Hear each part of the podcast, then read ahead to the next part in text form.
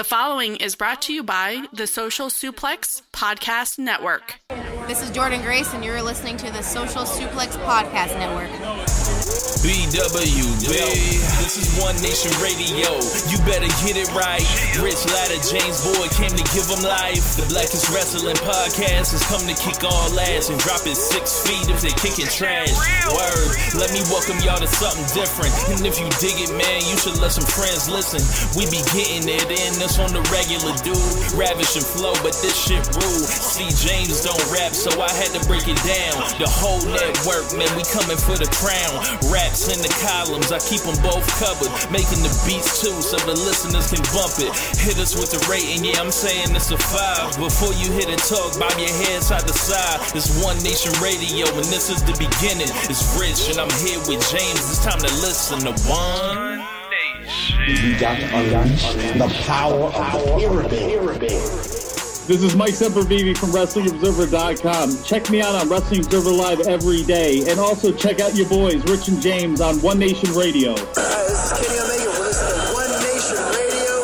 Check it out, guys. These guys know what's up. Big Kenny Omega fans, that's all that counts to me. Goodbye and good night. Bang. Welcome to the August 8th edition of One Nation Radio. This is Rich. What's going on, everyone? Thank you guys for tuning in. What's going on, James? Not too much. What's going on with you, sir? Oh, nothing much. I see. You done got yourself in a little bit of some beef or a tiff or whatever you want to call it. I can't call it beef because that man does the barbecue thing. What's going on with you and Jim Ross, man? Oh, man, you know me. Know how to lure them in on Twitter. You know, anytime I got a point to make or somebody tweets some, you know, foolishness, I'll go get their ass. And, you know, it's always a badge of honor when somebody falls into said trap. So I guess Jim Ross is doing like some type of question and answer deal on his Twitter. And he had answered a question, like, someone asked him about Hogan. He was like, he'd still be, like, you know, a massive draw or whatever. So, and, you know, with the right, you know, type of protection as far as, like, you know, overexposure and everything like that. I ain't want to hear about none of that, bruh. Like, I wasn't here for it. So I promptly hit old JR with that go season some food. You know, the David Dennis special. Look it up if you don't know what I mean. But, yeah, and then he wrote back, "Excuse me?" Like, you know, he was just befuddled. Yeah, okay, so one, he's wrong because, like, a major draw, like, how in the fuck is he a major draw when, one, he can't wrestle, and two, like, we do have that whole run of when he was on TV in 2014 or whatever else where, like, he didn't, I mean, he jumped ratings to an extent, but it wasn't like, you know, This isn't the Monday Night Wars. Like, the acquisition of Hulk Hogan is not nothing. You know, that was that was 20 years ago, sir.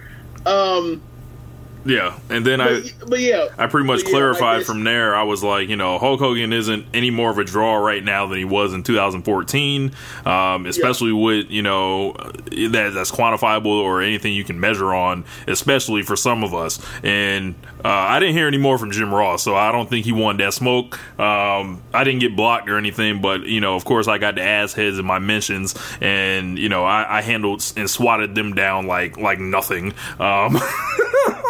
So it was, I even got a guy that looked like a bot. He had one follower, and, you know. Wait, you got people with single digit followers coming at you, bro? Yeah, so what I did, I made sure not. That ain't nothing but a second.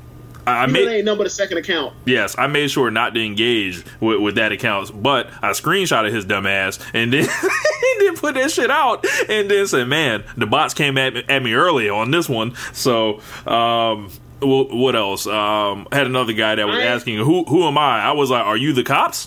like you don't need to know me. I didn't know that Russia was out here on the lookout for Oklahoma like that. I had no idea. Yeah, you learn something new every single day. New shit out here. At Flower Country, apparently. Yes. What up, Caleb?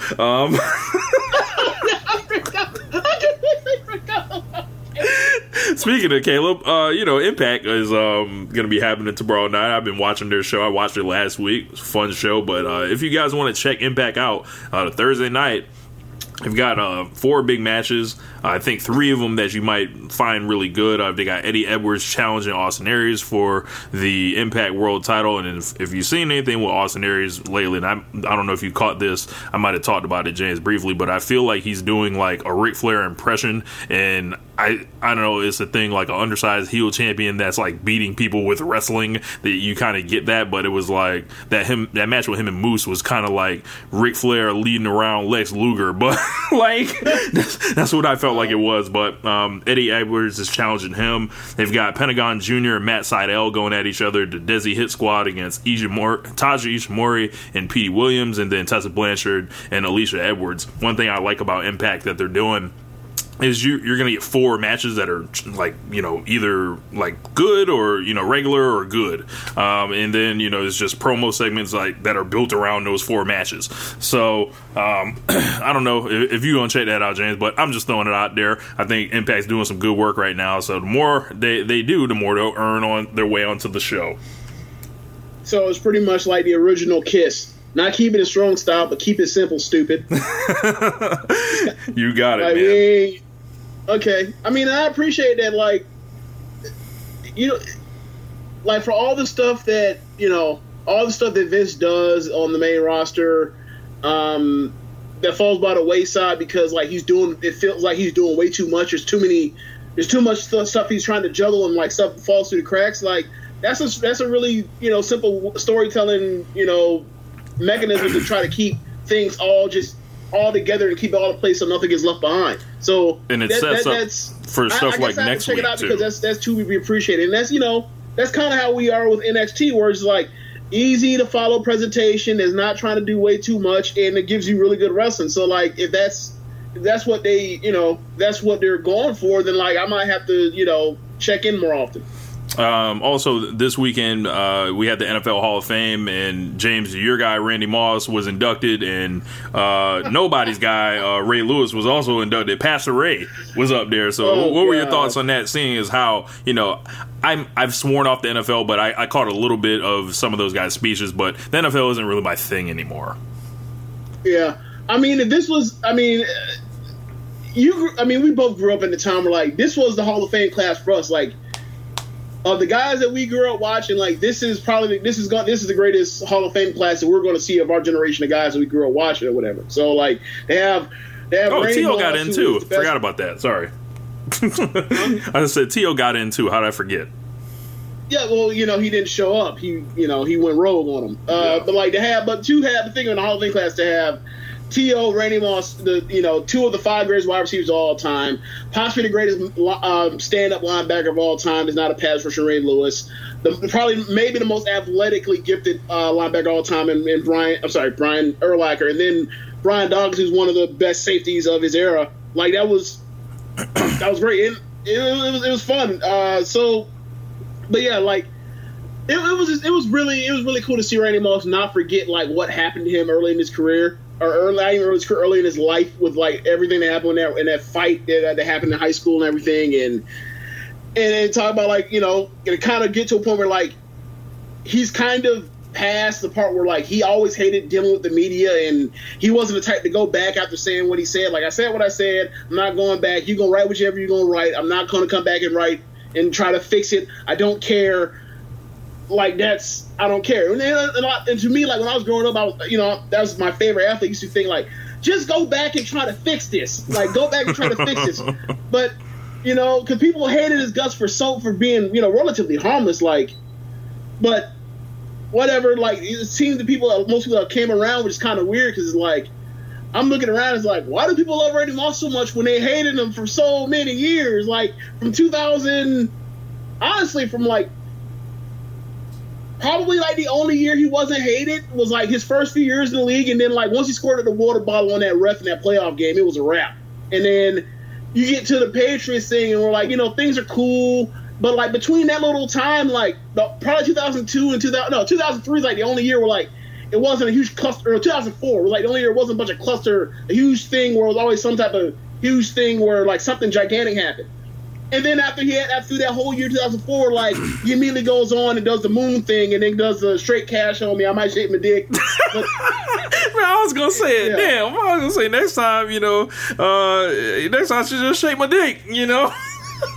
Yeah, but just to move on, like, it was just so funny to see, like, all of that country in there and to see, like, it's really interesting for a state like West Virginia to have a Randy Moss, to produce a Randy Moss. Right. Like, that is not a state that's full of football talent because of the size of the state and also the demographics of the state and a lot of stuff with the education system in that state for the people that look like Randy Moss. So to be able to produce him and also be at that school with, like, there's also an NBA player at that school at that time, like, that's really rare. Like, that's probably never gonna happen again, right? But for him to make it all the way through there and then, like, to give you all the West Virginia country after being a guy that, like, literally, like, he felt like there was a real, like, you know, tension between the state of West Virginia and Randy Moss, like, leading from the time he was 18 years old until the time. So he's like, you know, Gucci Man. Yeah. What do you say? So he's like Gucci Man. It's like the state versus Roger Davis, you know. Yeah, sure. Why not? So, like, to come to that part where he gets to the point where he says, and for all, you know, for all my fellow West Virginians, tomorrow at 4:30, you know, you country when it's not a mall, it's a town center. I'm gonna be at the town center at 4:30 on Sunday. I'm gonna be at this town center so y'all can see this yellow jacket. Y'all can see this gold jacket. So I was just like, yep, country boy, definitely. But, ain't playing. And then Ray Lewis did, you know, the most Ray Lewis-y stuff of all time, which is just... Bro, do you see his jacket after he got done? No. He sweat through his Hall of Fame jacket, Rich. Well, He wasn't at the podium, Rich. I know. This man was walking around like with a wireless mic, like he was T.D. Jakes. Like he's Janet Jackson or some shit. Yes. Or Beyonce or Madonna or some shit. And then, you know, it's a miracle that it didn't rain or else it would have been bad for Ray. He wouldn't have only sweat through the jacket. He would have leaked on the jacket, if you know what I mean. With that beige in. This dude, Ray Lewis, with his shoe polish haircut, came up there and said that the city of Baltimore's crime went down when he started playing. Oh, yeah. I think that's a good place to leave it, man. He's stopping crime, Rich. He's fucking Batman. Crime stoppers. Unbelievable. Well, you know, that kind of falls in line with his previous stance, you know, because there's nothing else to do, James. There's nothing else to do. You know, evil lurks, and I'm not talking about New Japan, what you may call crime, you know. You know, Ray touched the city, bro. But yeah, man, make sure you guys are rating us high on your platform of choice. You know, we are an independent podcast network, and our budget comes from your word of mouth at the moment. The only way we're going to reach more people is with you guys' help by sharing the show and rating it. Make sure you guys check out all the other great shows on the network. The Outsider's Edge with Rance and Carl, the Ricky and Clive Wrestling Show, Keeping It Strong Style, wrapping up their G1 coverage, I believe, next week, and Grown Men Watch This Shit. But we're going to be back with lots of news on everything in wrestling this week. Meet me at the town center. Next time, I just shake my dick.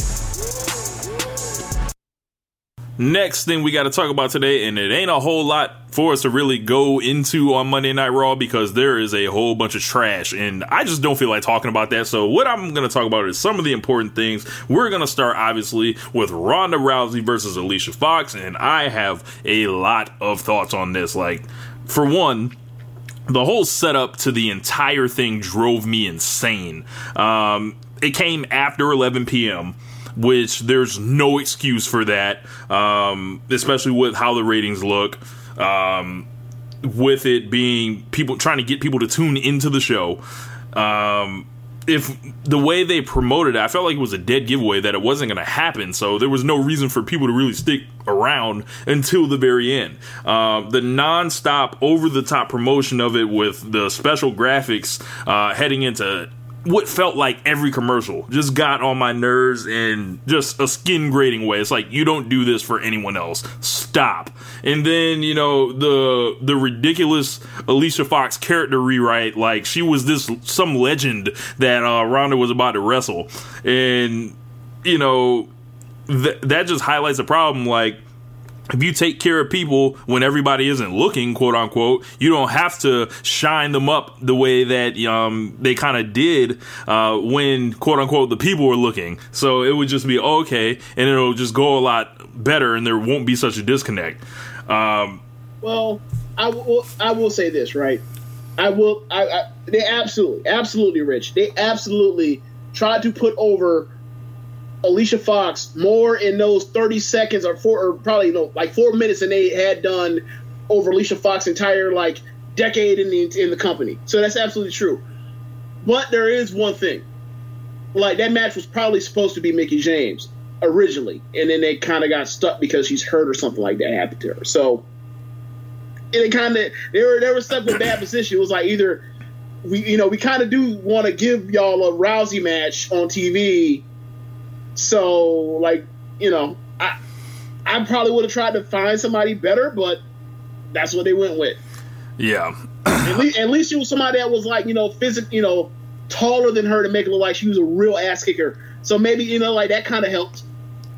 Yeah, it was really weird, bro. WWE, you said in the past, sometimes they're as subtle as a gun with how they want, things to get over, and it's just like, they're just begging you. It's like, bro, we already like Ronda Rousey. You don't have to do this. She's proven herself. And all they're doing is, just making me be like, I can see how somebody will just be turned off with how over the top they are with the promotion of it and everything like that. It's it was very stiff, not going to front. I like stiff wrestling and all that. And I don't think it was necessarily a good match. It wasn't really designed to be good. It was 3 minutes long. So, and Ronda Rousey is at a way higher level than this showed, I feel like. And if you haven't seen the match with Nia Jax, and you only saw this and you're like, what's the big deal? No, go watch that.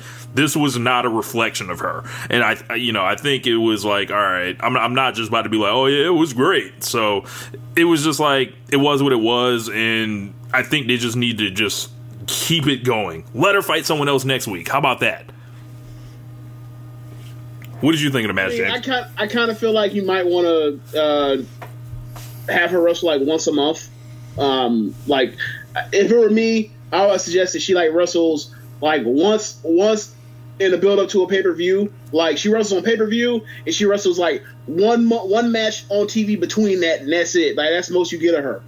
But because they got to do a lot of when she goes to from month to month to whoever is next. The next bumette of the month, you want to call her, that she's going to be going up against. They're going to have to do a lot of work to build that person up, because they haven't built these women well over the past few years. So they're going to have to get try to build something that meantime between time with her on TV. So they're going to have to do a lot of work outside of the ring first to try to actually keep the Rousey thing special. And that's probably for the best, because you lose Rousey, you lose to a world championship fighter.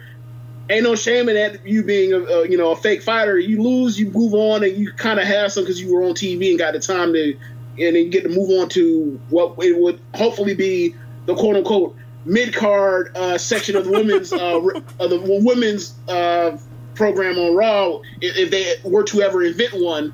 So, another issue I had with it, and I feel like people were pulling their hair out that I didn't say it already. They did all that building up of Alicia Fox just to bring her out to Alexa Bliss's music. If that's not the biggest slap in the face for somebody that's been there for 10 years, as y'all said, that's a former champion, as y'all said, that is actually going to be doing the fighting. That's absolutely ridiculous, James. Yeah, I agree, and I thought the same thing, but, They that's how they do things. So, if you want to hit Alexa's music, cool. Have it do it just how they did it. Bring her ass out first, and then you bring Alicia Fox out with her music. But Alicia Fox's music is so terrible. Maybe it's a win-win. Yeah, I mean something. I mean, I know. And the other part was it's kind of like Nudge Nudge Wink Wink into the joke. Like, you know, they didn't want to go any further on the overrun by going another 2 minutes with Alexa Bliss music. You know, kind of gotta take care of that. You know, gotta show some discretion with that stuff. Yeah, and be responsible with it. Yeah. So besides that, any final thoughts on the match, James? Okay, so at the end of the match, there were 3 judo throws in quick succession. The first one of those 3, I thought that Alicia Fox's lights were out. Like, she threw her so hard against the fucking mat, bro. Like, it was like one of those where, like, they go to the back or whatever. Or this was like a longer match. Alicia would have grabbed the hold and been like, calm the fuck down. Yes. Like, or been like, look, why don't you just reel off and throw them as hard as you can? You'd be like, why? Because there ain't no way your fucking punches or your fucking throws are killing me. You're like, you may as well. Ain't no way you throw me any harder than you already are. Cause, bro, it was some real basketball dribbling off the ground type of thing. The way she threw her that first throw. You know what it was like? It was like when somebody gets crashed in football to bring it back to the top of the joint, and they get up real quick. That's what I felt like Alicia Fox was doing. Yeah, that's a good point. Next thing on deck today to talk about is Paul Heyman. Now, this dude showed up to Monday Night Raw looking like he had not slept in a week. Rolling. Word to Jackie Chan. Thank you for filling me in with that information, James, so I could make my joke go over better as I re-recorded this. But yes, man, Paul Heyman showed up. You ain't supposed to tell him that you messed up. You're supposed to just run it. Happened. You know, I believe in transparency. I just don't believe in letting y'all hear, you know, the mistakes. So, yeah, man, Paul Heyman looked like, you know, he looked like he'd been through some shit. And he showed that he's still the same Paul Heyman that we always knew him to be, and that's absolutely great. This guy came out here and had a look in his eye that is almost indescribable. And I know this is a podcast where we're supposed to describe those things, but that's why I have James here, who can probably tell you, you know, how Heyman kind of, you know, he still has it, apparently. Okay, so the best way I can describe it is, like, have you ever seen somebody that you would describe as broken? Like almost like their life was destroyed. Like, I caught my wife. Like, I ran and I caught my husband. Like, fucking my sister. Like, that kind of like destroyed. Like you know, my love of my life is going to prison forever for some type of blue collar crime, right? Yes. Like, it was like that. Like, it was like something devastating has happened to me, and I don't know like what I'm going to do next. And I've been thinking about it for like a full week, but I still haven't come up with any good scenario to move on. Like, he looked just broken, aimless, and just hurt, very much hurt, very raw about it. I'm shocked at was when he said Brock Lesnar, you know, wasn't answering his phone calls. I'm shocked Brock Lesnar had a phone. You know, I thought you had to, like, send that via carrier pigeon or something, like, to where, you know, how Brock be ducked off in these streets. You know, like, the people sending him, like, via telegram? Yes, you have to literally send that man letters, like, and it takes him 4 days to reply to you. Well, I would say, I would imagine he has to have technology, because you imagine, like, Brock Lesnar sitting down with pen and paper to write. Brock Lesnar's still reading magazines, bro. I mean, yeah, but that's not the same thing as, you know. Nah, man, Brock has an old school typewriter. Like, he's not writing on pen and paper or anything. He has an old school typewriter that prints the paper right out the top. You know, does his typing, or he has Sable write that shit up. You know, however, he's Ernest Hemingway. Yes, he's Ernest Hemingway out here. Okay. Yes, out in the woods. I didn't know that Brock Lesnar was that literary. Look, I always figured, like, look, there are two guys that were, like, I saw them reading, and I'm kind of upset that I saw them reading because it kind of ruins the mystique for me. And that's Brock Lesnar and Roman Reigns. Wow. If he had told me that, I was under the assumption that both of these dudes were illiterate meatheads, and they were awesome ass pickers, and that's why they all fed into the aesthetic of what I need to read for. I got these, Rich, and what I need.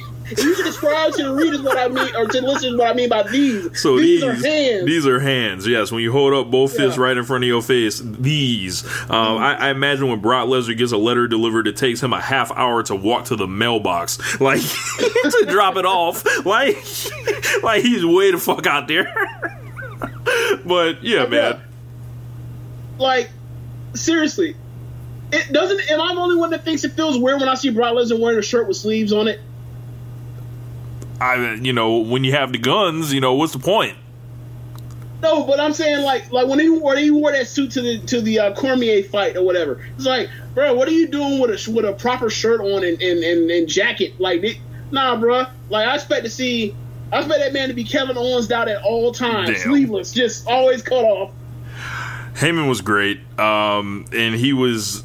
The opposite of what we've been saying with Heyman. Like, he's just, using dated material and just the same old shit that, has been going on for a couple of years with him, like, quietly. And he broke out something completely different here, and I think he just was trying to remind everybody just who the fuck he is.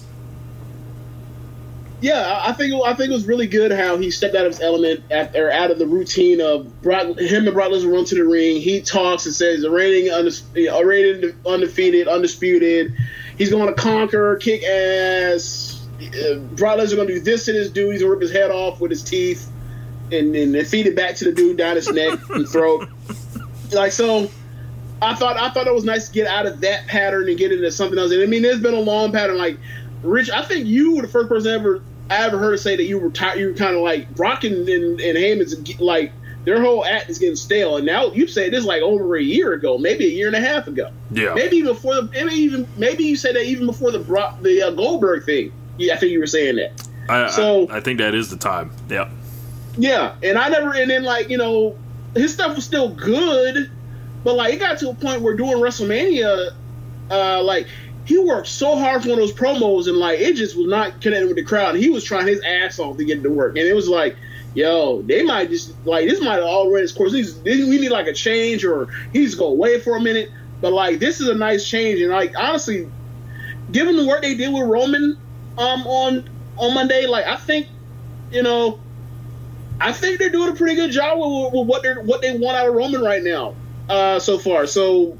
I feel like it's thumbs up right now. Do I think that means that they're going to be spared from getting booed the fuck out of the building in Brooklyn come next or 2 week or Sunday next week? No, or 2 weeks from now. But like at least they're in a better direction than they've ever been with this whole thing with these two. In the words of Tony Montana, no, fuck no.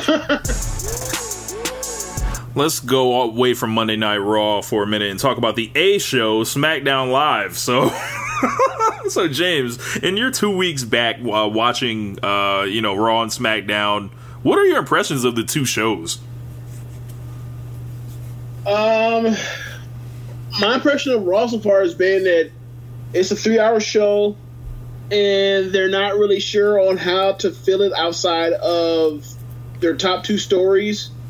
So they throw out long matches that aren't necessarily good to try to fill time between the other stuff that they have on the two stories that they are trying to tell on the show.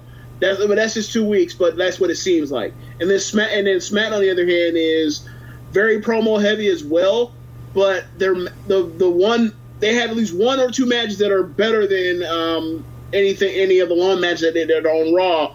And I think that in part has to do with the fact that like Baron Corbin sucks, but we will get to him later. Yeah, but overall, top to bottom, the promos are pretty much all on point. Like, there's not really any, segments where it's like, oh, Mojo Rawley is in the geek locker room, and then Bobby Roode is in the geek locker room, and then they insult each other, and then they start brawling inside the geek locker room. Like, there's no segments like that really. Yeah.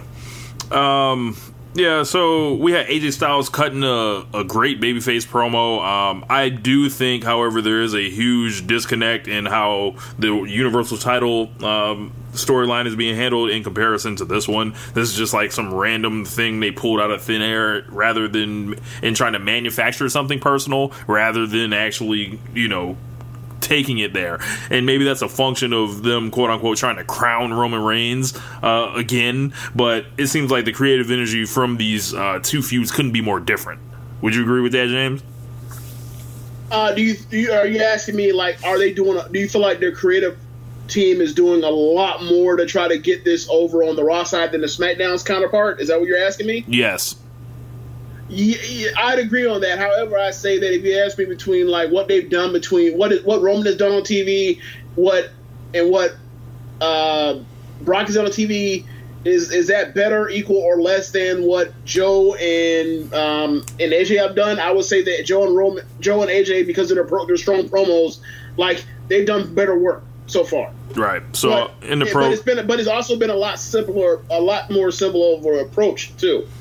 So in that promo, we just go out and talk. Yeah. Like you jump me one time, then we go out there and trade promos from week to week. So they pretty much had AJ addressing everything that Samoa Joe was talking about, and AJ essentially was coming out here like, "You damn right." You know, like I'm a family man and all this other stuff, and you know my terrible accent.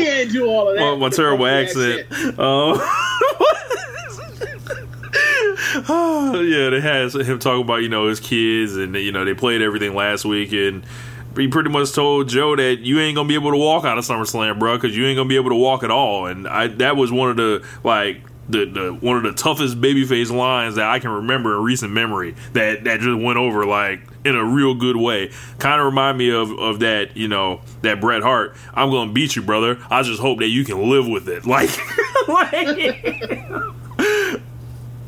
What do you think about AJ's promo?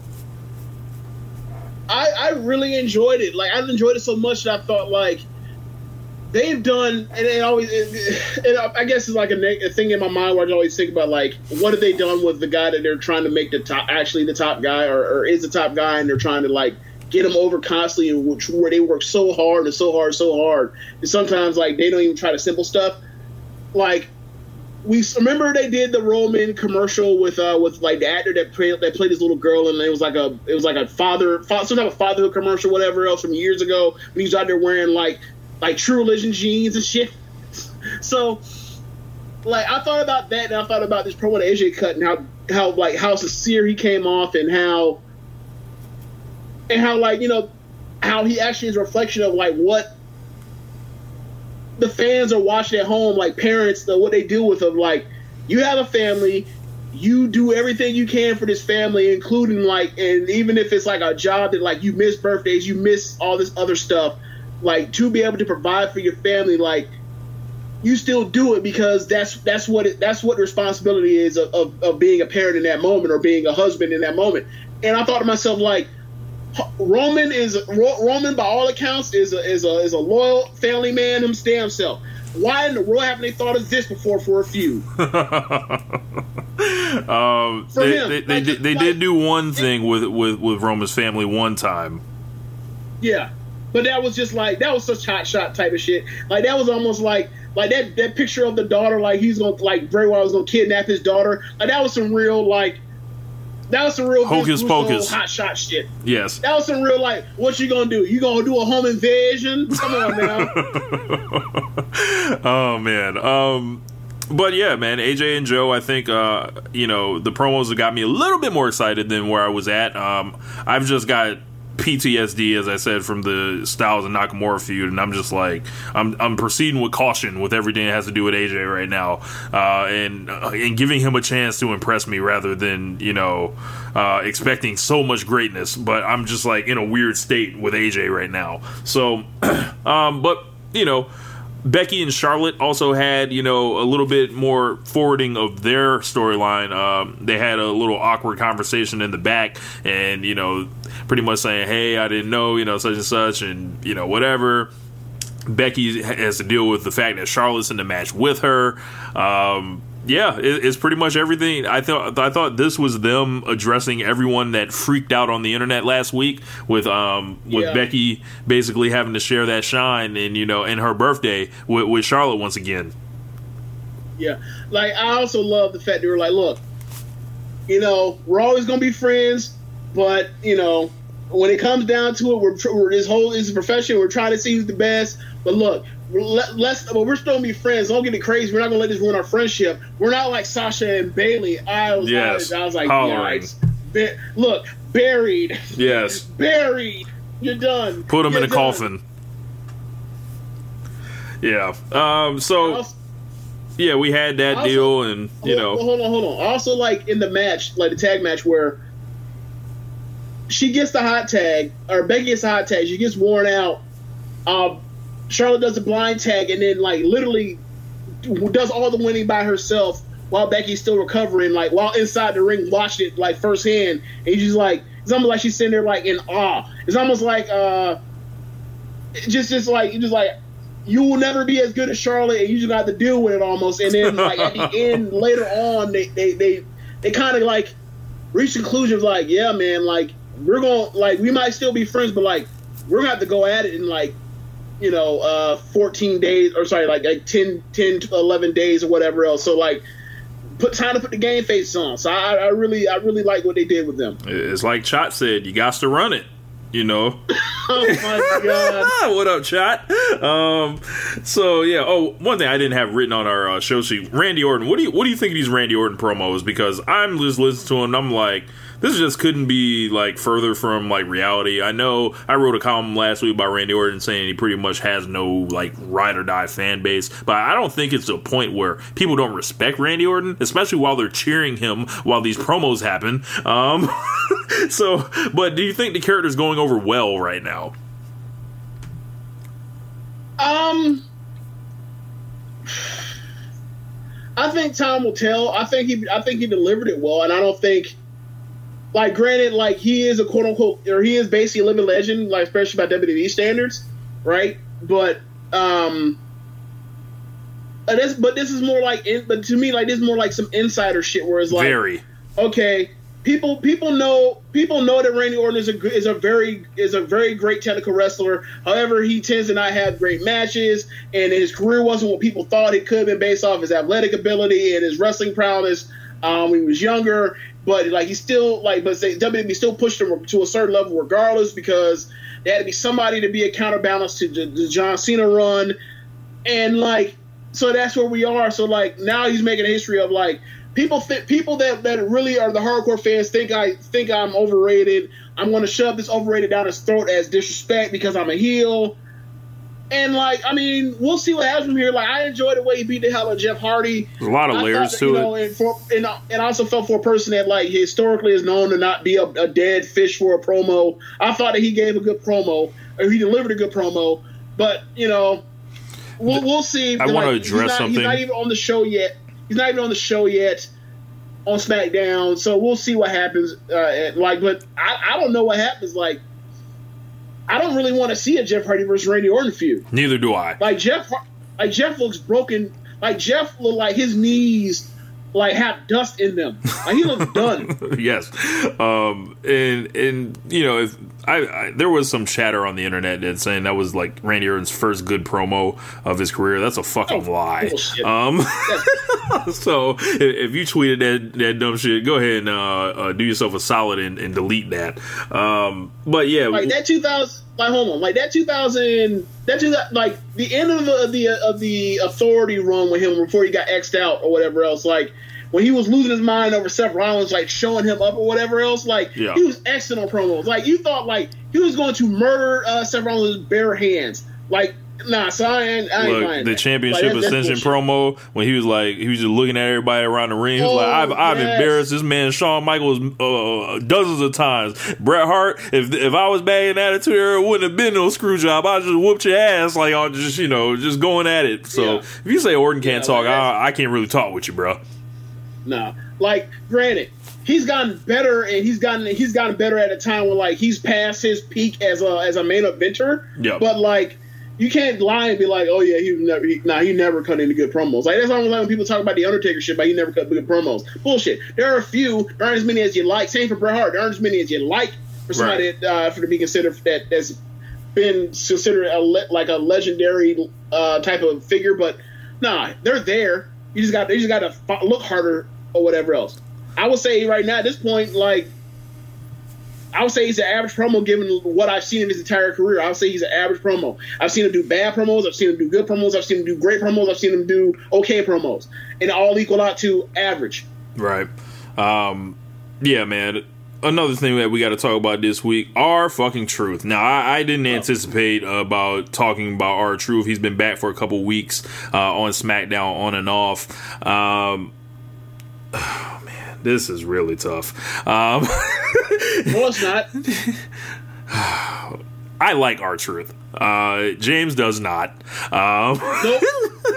So, and then when I saw R-Truth this week, this didn't make me dislike R-Truth. This just made me sad. This just made me like, hold on. I don't, like, does this guy not know what the fuck he just said? Or, and I talked about this with James, you know, as I, you know, made it clear with you guys, like, I'm a musician. I write my own music and all that. And I have been led to believe that R-Truth may do the same. I don't think that WWE was feeding him lines for, you know, his rap entrance and anything like that. But there was a line where he came out here and said, "Can't nobody shuck and jive like me," and I bowed my head with eternal shame. I listened to this guy in this arena full of white people just happy, dancing along, saying that lyrics, and they probably just think to themselves, yeah, man, Truth. Can't nobody shuck and jive like him. Bro, explain this. How do you run that? Like, how do you wrap that line? Okay. So, I got back into wrestling around the time that R-Truth, when was Capital Punishment? 2011. Was that, like, right before SummerSlam? Yes. Right before Money in the Bank? Yes. Okay. So, I slowly got into dipping a toe after WrestleMania 27. Started dipping a toe into the WrestleMania thing after hearing the Rock thing, like, or hearing Rock was going to come back for WrestleMania 28, and heard, like, there's a dude named R-Truth and he's fighting for the title. He's kind of pretty much the bum of the month for John Cena. Wasn't feeling the John Cena stuff at the time. It was like, oh, this fake 8 Mile motherfucker is the champion, and okay, cool. Like, I know you hear about, oh yeah, that dude actually sucks. That dude's not a good technical wrestler, but he's just like, he's a really good talker, but he's sometimes only when he wants to be. Sometimes he's just a corny bad promo. It's like, oh, okay, so this dude just is like, he's just a body guy. Okay, whatever. That's my first assumptions on John Cena. I was obviously wrong. Like, some stuff is true. He's never gonna be a technically great wrestler. Like, you've seen enough of his matches to know that. You know he'll fuck off on promos. Plenty of times, no matter how many times he's cut a great promo, he'll still go back out there and just give you that goofy shit. So. But anyway, back to the R-Truth thing. It's like this guy named R-Truth, like he used to, like he's a rapper / wrestler or whatever else, was wrestling around different places, was in WWE, came back to WWE. This is his little run now. And like he comes out and they're in, I think they're in Richmond, Virginia, and he comes out in a fucking Confederate soldier suit, and I was just like, yep, I'm done. Like, I don't need to see anything else. I don't know who told him to put on that suit. I don't know if he's just he himself put on that suit. But I'm done right there. I don't need to know anything else about R-Truth. And then, you know, given that he tagged with Miz and did the whole conspiracy angle and Austin Truth, and then he continued having a run. But the whole time he's like, look, man, I think Miz is a good talker or whatever else. He can't wrestle for shit, but he's a good talker right now. But, like, I don't really care what happens with the whole R-Truth thing because I'm off that. I don't give a fuck what happens. Like, that's trash. Like, I just can't deal with that. That's lowest common denominator foolishness. And along the lines, like, you know, they had him do, he's crazy black man. He's conspiracy black man. He's like the childlike innocence thing, which is like, I hate when they do that with minorities on TV in any way, shape, or form. They've done that with him for years now. Ever since he screwed up what city he was in, he now is like a guy that always comes to the building and is always under some misunderstanding that it's the wrong event or this is the wrong thing or whatever else, or a different match stipulation. Yep. So his whole career now for the last like 3-4 years has been that he's a fuck up and a dummy, and it's like, okay, like he's getting checks. whatever, he can provide for his family, but like that's gotta be that can't be where it's at, right? Yeah. So I imagine this is my first time seeing R-Truth in a minute, and like he shows up and he does the acute version of the there's all these misunderstanding thing. He's like, look, I want a title shot, Nakamura. So then Ty Dillinger asks him, so why? What are you going to do to get a title shot? The same thing everybody else does to get a title shot around here. Beat Carmella. I popped. That was hilarious. Yes, that was hilarious. Right? That was great. Yeah. So then they bring their asses out there. He brings his ass out there and does his rapidy rap thing that he does or whatever else, which I think is, whatever. And he says he shucks and jives. And he no one shucks and jives like him. And I thought, God damn it. I can't. Like, I can't say what I really want to say on a live mic, but I just. It rhymes with moon. Just disappointed, Very disappointed. Not surprised, but very disappointed. Just. Ooh. So, oh man, yeah. Like that's your home. That's your dude that you always gave the benefit of the doubt to. I knew back 7 years ago not to give that man no benefit of the doubt. I'm good. This is so disappointing for me because I always rolled for R-Truth. Always wanted him to get a shot, and then I just hear that and it's like I know no one told him to say that. Like, I feel like I know, like, they know goddamn better than to say that. Would they, James? Would they know better? Maybe, maybe not. I've never put none past WWE and their writing staff and Vince McMahon and Kevin Dunn and Triple H and Hayes of what to say or whatever else. R-Truth. Quiet is kept, like, we've had, the New Day running around here on, on these camp pancakes for like a while now. But anyway, yeah. I just could not. R-Truth with him. R-Truth like, is a 40s. I don't think. Oh God. I don't think they would think about that. But R-Truth said it, and they probably don't even read R-Truth's raps because it's so. It's pretty much been a routine for so many years. They're like, oh okay, you're gonna change a couple things and match with like what town we're in, and then we'll go from there. Okay, cool, fine. And then he comes out and says shucks and jives, and it got through the editor. R-Truth is 46 years old. You a grown ass man, bro. You should know that. Isn't he a granddad? Yes, R-Truth is a granddad, I believe. So we shouldn't like, and I don't want to put it in a position like we're trying to educate this dude on what the fuck he said. But hey, man, we didn't appreciate that. Like, problematic wrestling. What's up? Problematic wrestling, as always. Yep. More racist shit here on One Nation Radio. We got to deal with. Great. So, briefly, I'm just going to mention this. Apparently, someone thought it was a good idea for them to have The Miz bust down Bryan over the head with a fucking vase. Yeah. But, it was a gimmick base, but at the same time, it was like, oh, yeah, the guy has concussions, and we're just going to bust him aside the head with something, with a blunt object. Okay. Heat. Yeah. I turned the show off midway through. I don't know why. I think I was like working on beats or something. But apparently a great tag team match happened. James, you watched that match. So what did you think about it? What did I miss? It was a match with almost, like over 20 minutes. Like somewhere between 20 minutes and like 25, something like that. It was like it made you feel like this was 2017 tag team division wrestling again. And there has been too much of that, like, since WrestleMania, but, like, it felt good to see that on the main roster games. Like, obviously, like, this wasn't, like, any Mustache Mountain Undisputed Era type thing right now. No, they're not at that level, at least not yet, but, like, you were back in the stage of, like, Usos versus New Day, Seth and Dean versus The Bar. You were back to that feeling, and it was great, like.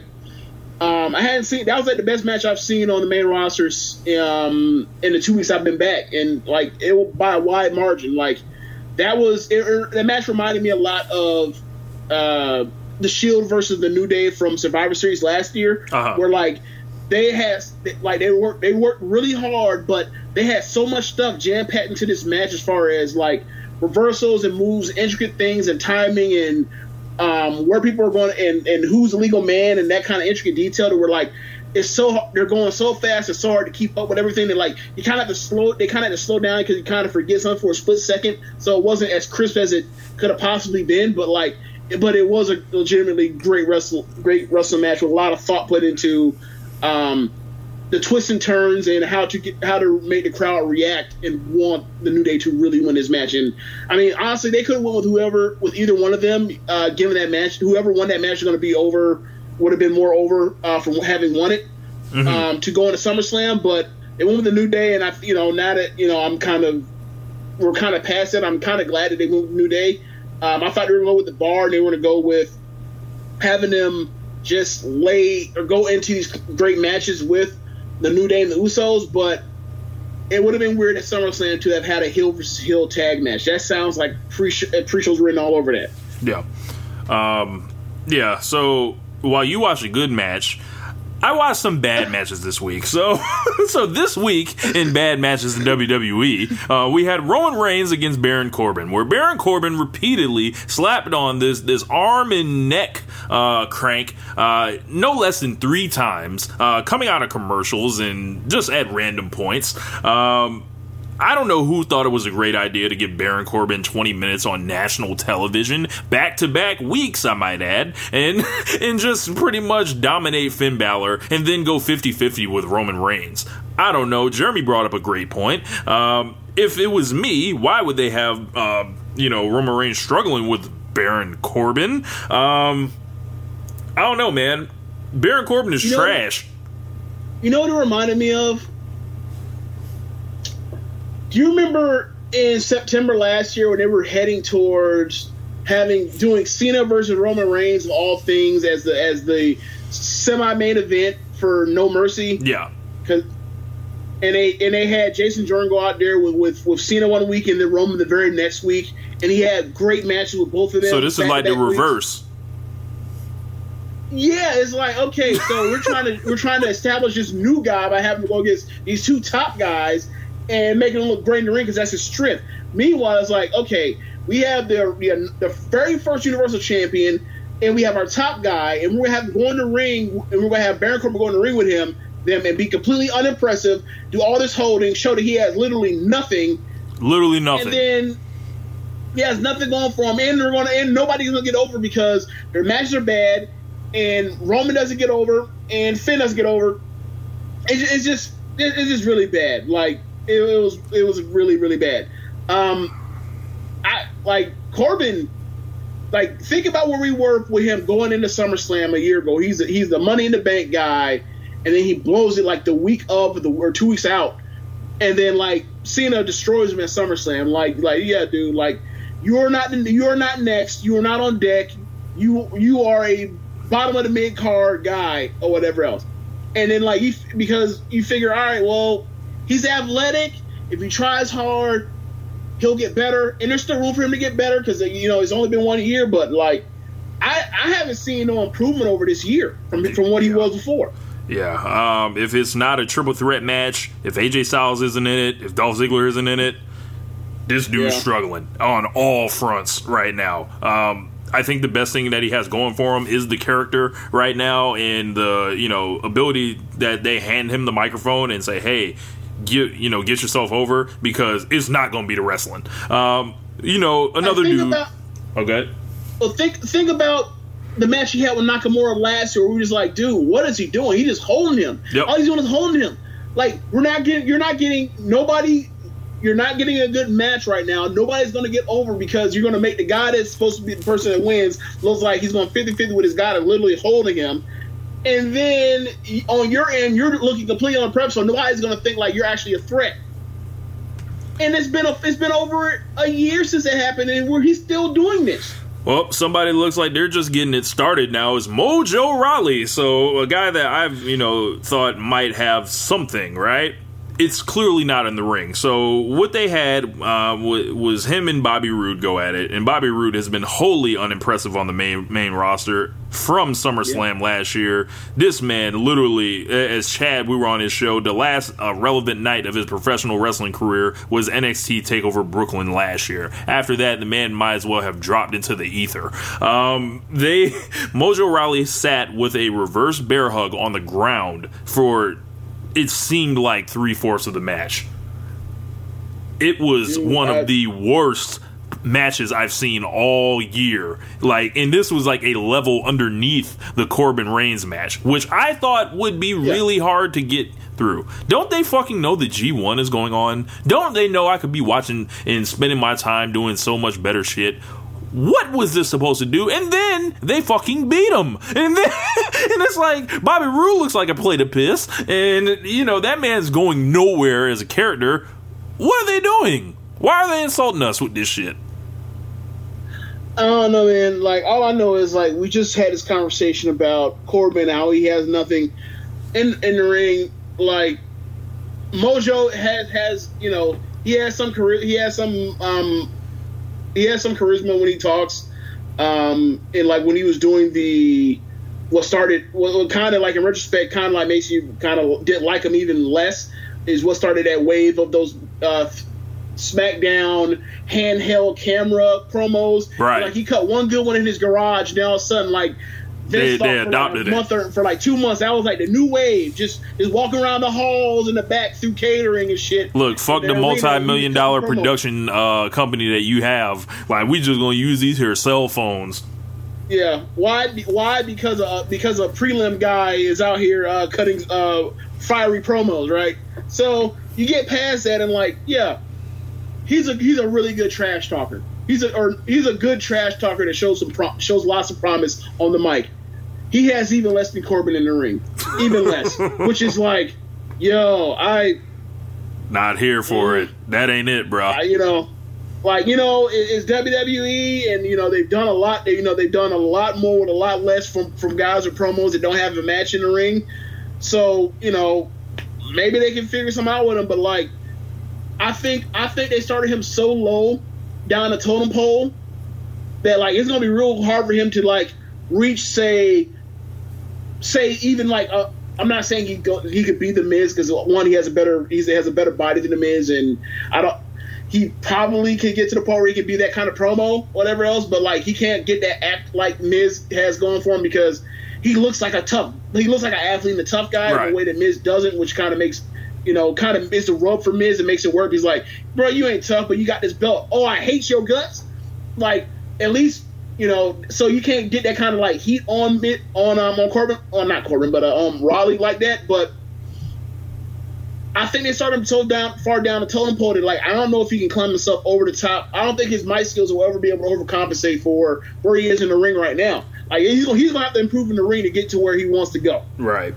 Period. Ain't enough talking in the world to get over that. Another awful match that they dared put on national television was Titus O'Neil versus Razor from the AOP. AOP, I feel like they're done. These guys didn't show up for months. Then they show up, and they're locked in a war with Titus Worldwide, having singles matches. And I think Jeremy made the joke, what up, Jeremy? They're trying to figure out which AOP member they're going to push when they break them up. And God damn it. They're going nowhere as a team. Like, the Raw tag team division is a lake on fire, as demonstrated by the teams that are going to be having that triple threat match next week. Matt Hardy's body is literally done. Bray Wyatt is an absolute casualty of creative and his own, limited gimmick.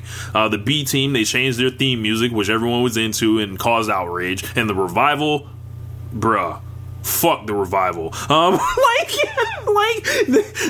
They ain't done nothing, bruh. Like, so it's just like, why is AOP not in the title picture? Why are they stuck with this guy? Why are they doing Titus O'Neil versus Razor on national television? Like, this is the WWE style that everyone rails against. Those three matches right there. This is it. When we say, hey, we hate watching these chinlock matches, these boring matches, these lumbering, slow dudes. This is it. Like Michael Jackson. Okay. This is it. So So I'm going to do something that, like, I don't think I've ever done on this show, right? Now, you correct me if I ever have, right? And during the Attitude Era, the Holly Vonta era, day, if you go back and watch, it's like, wow, all these matches are, like, that on Raw, like, run, like, 3 minutes, and then there's a fuck finish, or there's a run-in, and there's very few finishes, right? At least when Russo said no one gives a fuck about wrestling while they're watching a wrestling show, at least when he knew that matchups were going to be bad or no one was going to give a flying fuck about these matchups or whatever else, at least he got in there and kept it short so we can move the fuck on. All these matches happen like that's I can't believe those matches on Raw this week were like, I can't believe they got me out here giving a half compliment to Vince Russo of all fucking people. Unbelievable. I can't say I've ever heard you say that, James. Yeah. Yeah. And also they did Zelina versus Lana, which was better than last week, but still not good. But the good thing is they did keep that relatively short, but that may be more of a function of SmackDown rather than if it was Raw, it would have got double the time. So if that was Raw, that would have went through a commercial break. Like, there's no reason neither of them need to be wrestling at this point, because why does Lana need to be a wrestler? She's always been great on the mic and as a manager. Zelina is an awesome manager. We're not here. I don't know. I don't get why they're not doing mixed tags with both of them, where they're both in there for spots or for little, you know, little moments here and there. So where that's for SummerSlam, pop the crowd, because like Lana has some heat behind her, and she can, like, you know, do basically a comeback on, or a hot tag on Zelina, like, or they can have Zelina come out and get some heat on Rusev. Like, that would be a better use for them than them to actually go out there on their own and do this. And you can still do the whole thing where there's ascension and they're on the rocks with the whole Rusev Day threesome is on the rocks by having Aiden English come out there and fuck up. Like, they can still do that, but I don't know. Like, they decided to do this and it ain't been good. Zelina versus Lana, my God. WWE, you booked these four matches. This is your fault. Alright, now last week we told you we were going to give you an NXT segment, but we either forgot or just changed our mind at the last minute. So we're going to give it to you this week. We both watched the show. James, what did you think of NXT this week? And what made you start watching this? Oh, well, you know, dude has a title. I have to see how the fuck this. I have to, you know, follow that to make sure that, like, you know, we get to Brooklyn and that is off of him somehow, some way. And, you know, NXT has a track record of, you know, giving fans feel good moments in a way that WWE, by and large, hasn't over the last few years. So I have faith in them that they'll do the right thing. I just want to follow the story in a way, because, you know, honestly, I was going to follow the story ever since dude came back after Philadelphia, but, you know, there's a lot of WWE programming, but I mean, I'm in a better spot now where I don't have to. There's no basketball or no football right now, so I can go after and watch NXT. So I'm back in, and also, you know, Keith Lee showed up this week, and I knew he was coming, so I thought, you know, this is time to get into it, because After SummerSlam, you know, a few of these people are coming up to the main roster, so it's kind of like you better watch them while they still doing good stuff, because they're about to be on TV for once or twice and then be gone like Ember Moon. Yes, you know, completely missing, so, not showing up for months like Andrade and Almas. Not actually being booked in pay-per-view matches like Drew McIntyre. Not even being used like AOP.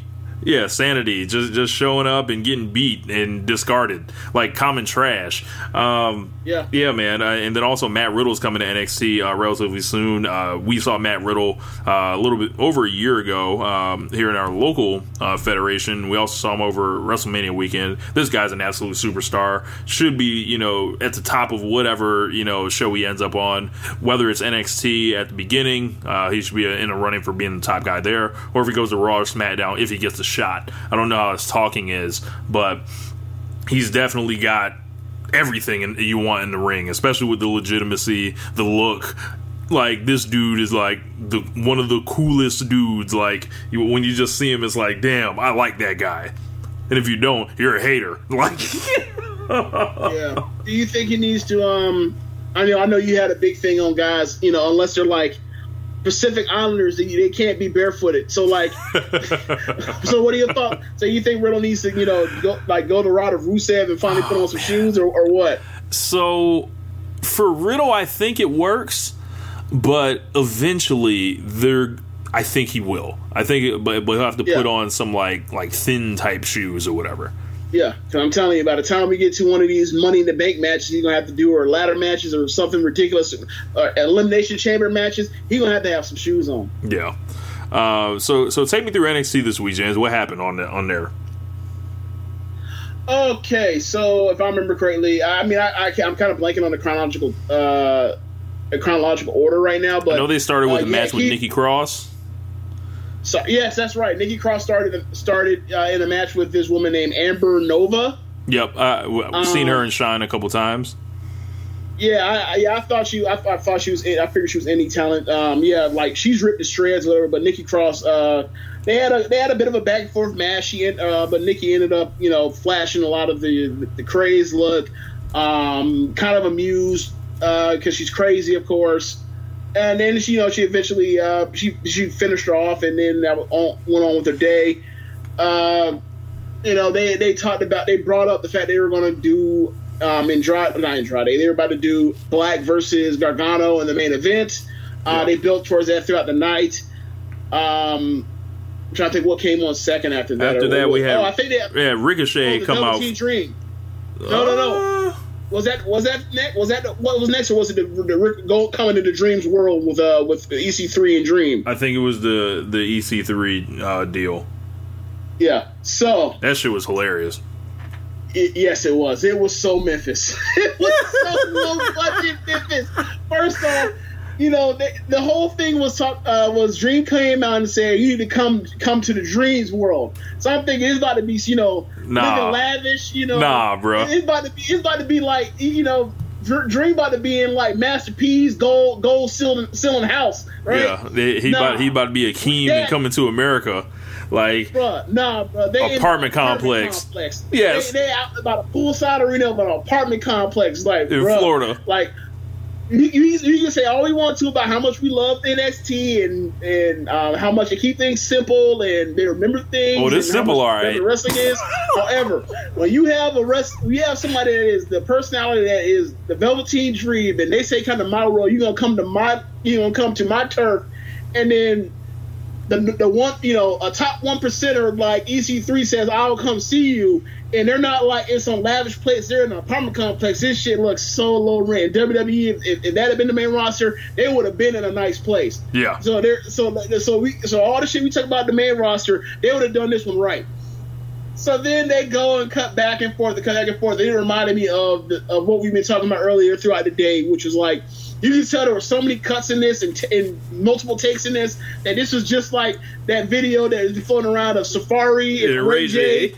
Doing their fake ass reality television show over this conversation, and they can't even. Their editing team sucks so bad that like you see Ray J's hood beanie is in multiple positions every time they cut back to him, and I counted six different beanie head spot or positions on it. This reminded me of that with all the cuts they did, and then when they cut to when Dream's glasses fell off, and they cut back and they changed the position of the camera. Like, they did multiple takes to get Dream into the pool. I was like, oh, yeah, this is really... It was fun, but nah. I'm glad this is on developmental / third brand television as opposed to on cable. People have been like, this is some real hokey shit. This has got like a Shawn Michaels versus Rick Martel vibe to me. With these two guys, these guys are essentially two pretty boys running it. So I got a question for you. Yeah. Did you sense the homoeroticism that was like rising off of these two when they were together? Talking about like, I came to meet you. Yeah. It was like, what?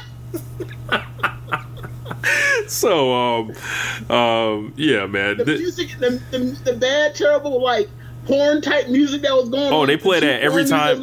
They play that same music every time Velveteen Dream has some type of like vignette or something. That's the same music they use every time. Boy, like that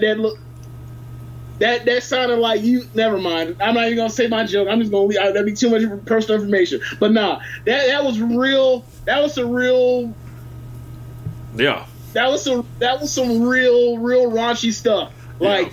If that's the kind of thing you're into, I imagine, you know, you were, you say, cranked up. That's, I guess, the way you put it. So, I saw a thing. It was like, up next, we got Ricochet wrestling. I was like, yes, going to see a Ricochet match and all that. All of a sudden, you know, They hit Ricochet's music, and he's coming out there, and they got the little spotlight and all that. I'm like, hell yeah, we're about to see some flips.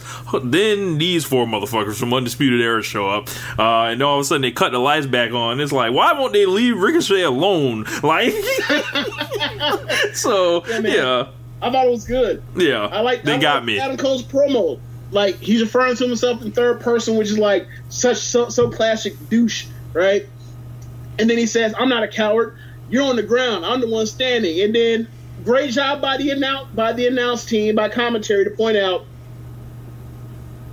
you. It's real easy for you to talk this kind of shit when you got four guys. When it's four of you and it's just one of him. I thought it was a great point to mention that maybe he is on something with this why calling him a coward. Yeah. Maybe he is. I thought that was really good. Yeah. So I thought that was done nicely as well. So it was short and sweet too. Yep. So after that we have Vanessa Bourne backstage. James, was that her? Oh God, here you go. Yes, Vanessa Bourne would classify as one of those that could be her. Yes, the James Boyd all the James Boyd All Stars. So well, you explain to them what that means. I'm sitting here over like I'm too black to be for you to see me blush, but yeah. So the James Boyd All-Stars is a thing I just kind of like just named it out of thin air. But you know, anytime you see like a kind of like a woman with like long kind of curly nappy hair, you know, and kinda, whether it's either light skin, maybe like dark skin, fair skin, anything like that, that I usually would say, "Hey, James, is that her? Is that the one, bruh?" And you know, and we it ain't about the light skin as much as it's just the hair. Like you could put that kind of hair on a mop and I'd like it. But yeah, go ahead. So yeah, James Boyd All Star Vanessa Bourne. So she was, you know, and she's calling herself the Vision. That's great. I love that. After that, we had Cassie Sono. Well, go ahead. Well, she not had the vision for wrestling, not yet anyway. It was rough. Yeah, we had Cassius on over this dude Adrian Jajude, or Jadude, I don't know how you say his name, but this guy has been on the Largo Loop and all that. And this guy Adrian, we heckle the fuck out of this guy every time we see him. Why? Because he's a fucking he's a karate man, right? Why the fuck is he doing wrestling moves? Why y'all giving Ball Ryu beef, bro? Like he came out there looking like the Street Fighter. Yeah, and then he started wrestling like he didn't start wrestling like one. This man came out here with these classic wrestling moves. It's like, hey man, can we see some strikes? Can we see some type of karate moves? You're a black belt, and you ain't even attempting a karate move. I'm glad he got his ass whooped. Yeah, man. New gimmick, bro. If you ain't gonna use the gimmick, change it. I'll say this. Right. If this had been the main roster, you tell me who would have won that match. Wow. There is not a chance on God's green earth that if that was Vince McMahon's book, that he looks at that Drew dude and then looks at Cass Ono. It says, you know what, Ono's going over in a pretty, you know, in a very short match. Ain't no way. Yeah. And The Rock means no way. Also, if I was booking this company, the next match was Keith Lee versus Marcel Barthel. I would have not had Keith Lee selling out here. For this dude like this. There's another guy, Marcel Barthel, that is on a Largo Loop that's starting to get on TV now. decent wrestler. Nothing wrong with him or anything, but nah, bro. Keith Lee's supposed to be a superstar. We're not about to be going back and forth out here. We're about to have Keith Lee looking impressive. Did Keith Lee look impressive? I mean, he did a lot of things that, I mean, he's done stuff that we've seen before from him, because we've seen him wrestle before. But like, if you never seen him before, be like, wow, this 300-pound dude can get up, can move, or whatever else. Like, wait till they start seeing that man doing doing backflips and shit. Yeah. Like when he did the get up, get down, drop kick thing, that was really impressive. Like the double chops, obviously, that's always impressive. Like, he's going to impress a lot of people when they start to actually get to see more of the stuff he can really do in the ring, especially, like, with the kind of talent he's going to be in the ring with the NXT. Like, he's, I don't think he'll be the NXT champion. I don't. I think he'll be kind of like in the, what range would I say he'd be in? Like a North American title, or maybe he's a guy that gets a singles match at takeovers. Like, that's an attraction for what he is, yeah. Like, I think he's the guy that gets like the second or third singles male match on a takeover. I think he's that level. Yeah. But I mean, he might maybe get one title shot at a takeover, but like, I don't think he'll. But I don't see him as the NXT champion. But I see him as somebody that might be a contender once or twice on a taping or on one show, whatever they try to promote it, and he's a challenger for that month because they can't come up with anything really that. Because they're trying to push it down to the champion. Like, I could definitely see Riddle versus Lee, like at Brooklyn 5. Look, or not, well, it won't be Brooklyn 5, but LA 1 or whatever else they do. Whatever they do at SummerSlam next year. You know what I can see? Lee Sullivan be there. Oh God, yeah, I can see that definitely happening. That might be his first takeover match. Oh my God, yeah, I'm excited to see Keith Lee and them get their training on him and get him on whatever type of diet they're gonna get that man on, because there's nothing like he has a unique look, and there's nothing wrong with being big like that, but eventually like. Just for like how old Keith Lee is, like, 'cause he's not the youngest dude in the world. Just seeing if he can get in a little bit better shape. I'm excited to see what they can do with him. And now he gets like he's that coaching and everything like that. Even Kevin Owens had lose weight. So yeah, it don't matter how much you can go, how long you can go for. Like, this is an aesthetic business, and this is also the most aesthetic obsessed company in the entire world, or major one in the world. So he's gonna have to drop some weight. Yeah, like Kevin Owens dropped weight, he put it back on, he lost it again. But Keith Lee's got to lose weight to get where he wants to go in this company. Yeah. So, flat out. I mean, I would hope that either he's come to that realization when he signed with them, or they expressed that to him, or they both came to understand like when they came together to do this that like we're gonna have to have you lose some weight for us to make this work for each other. Right. I would hope that happens. Right. Ty Narakanti and Vanessa Bourne had a match, and it was just a match. Okay, so Ty Narakanti is still doing the double black belts, right? She's still doing that, huh? Yeah, apparently. I don't get it. You come out with the gi on, with the black belt on, and then you take off the gi, and then you got a black, and then you just two black belts. Yes, double like, black belt on you, boys. It is like, okay. But neither one of these belts are holding your pants up, because these are black belts. These aren't actually like a real belt. These are black belts to show that how far you are, how much you have mastered the craft of whooping ass, right? So I don't understand. Either leave both belts on, or have one belt. Is this that hard?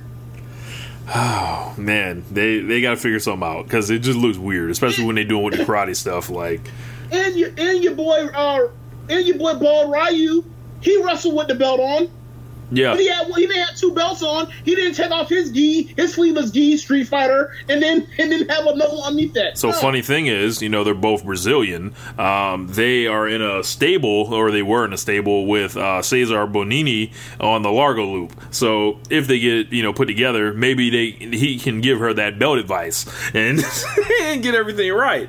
But after that, we had the main event: Aleister Black versus Johnny Gargano.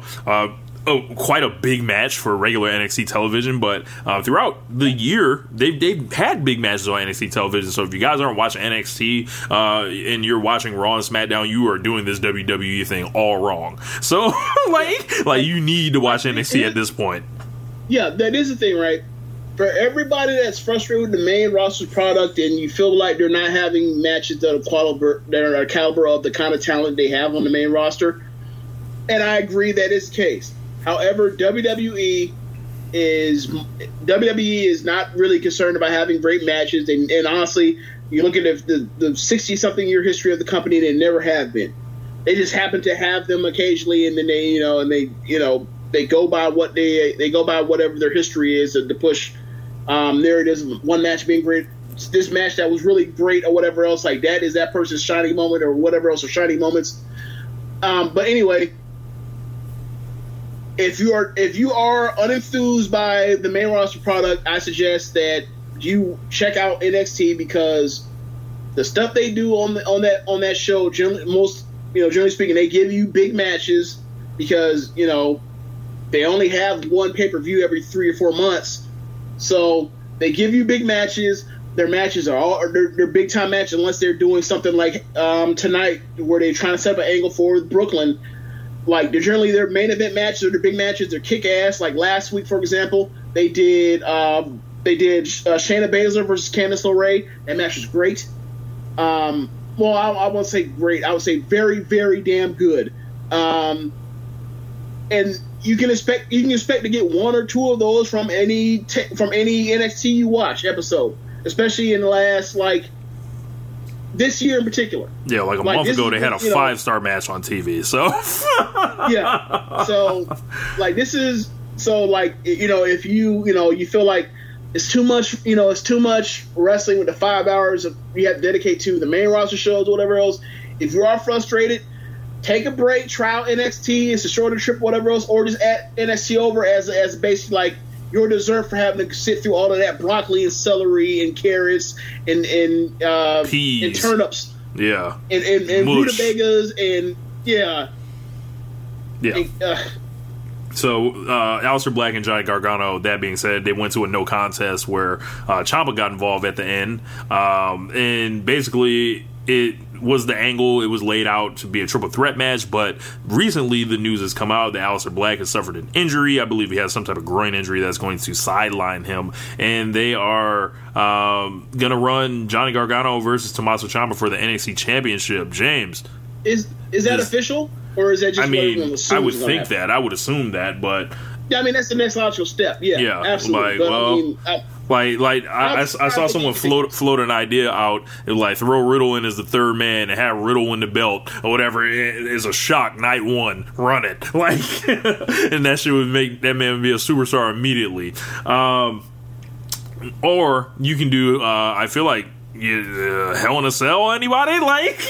Is that too much to ask, or have they already just exhausted all the no rules matches? Because you would think they can't just go out there and have a regular singles match, right? I mean, they could. Oh yeah, could. It would still be awesome. It's just you can't. It's kind of weird to be like. It's kind of like, you're doing the feud in reverse where you go okay. Unsanctioned match, first match. What was the second match? What stipulation was on that match? Was it false count anywhere or some shit like that? Okay, the first one was unsanctioned. The second one was just no holds barred, I think. No holds barred, and then this week, regular rules. You're doing the absolute reverse, but. I mean, so if that's what they plan on going with, they're going to have to do something else. And, Hell in a Cell would be a nice option. They could always do Last Man Standing. They should do an I Quit match. I Quit match. Yeah, I was just about to say it. Yep, I Quit match. They could do Candace on a pole. They can put Candace on a ladder. They can do a ladder match for Candace. I'm trying to look. You over here being funny, whatever. I'm over here trying to launch Candice LeRae's babyface career off on the right track right now. I'm trying to get her in the ring and be a solid person that you can build on the card. I'm trying to have her be the number 2 star in the women's division or number 3 star in the women's division right now. I'm trying to get this built back up to where it once was with the horsewoman right now. And you out here trying to be funny and say, yo, you need to be a side act Johnny Wrestling from right now. Nah, we need to get this Candice Wrestling off the ground, goddammit. Candice is awesome. Like, if you saw that match last week and if you saw her in the Mae Young Classic, you know that she can go. Or if you ever saw her do her intergender stuff with, like, Joey Ryan and the tag team match she was doing, mixed match matches, like, you know that she can wrestle. So that needs to be something that they need to push her. They need to push her to the forefront of NXT. Like, after whoever is on Brooklyn that like graduates the main roster, she needs to be the people that she needs to be the next people like next in line to help step up. Yeah, I feel like it's gonna she's gonna eventually get her a chance whenever Bianca becomes a champion. Like, that's gonna be the person that Candice is probably gonna have to go through. So, but yeah, man, that's pretty much gonna wrap the show up, man. And this one's gone a little bit longer, but hey, we got good stuff for y'all to share and listen to. Hopefully we were entertaining this week. Make sure you guys check out everything else on the Social Suplex Podcast Network. As I mentioned, you guys know about all the shows, but we definitely need your ratings and everything like that. James, you got anything else before we get up out of here this week? Nah, I ain't got nothing, man. Yeah, man. So, but I will. Oh yeah, sorry. I will check out some of these G1 matches that I've been have been building up on my queue that I need to just get through or whatever, because we were actually going to talk about it, but it was a time crunch where I didn't have an hour before NXT to talk about Sonata versus Sonata Naito or Omega. I'm sorry, Omega Naito or you know, Ishii Omega. I had a chance to do any of that, or Ibushi Naito, none of that. So I need to catch up, definitely. Yeah. What else did I have? Damn, I totally forgot what I had.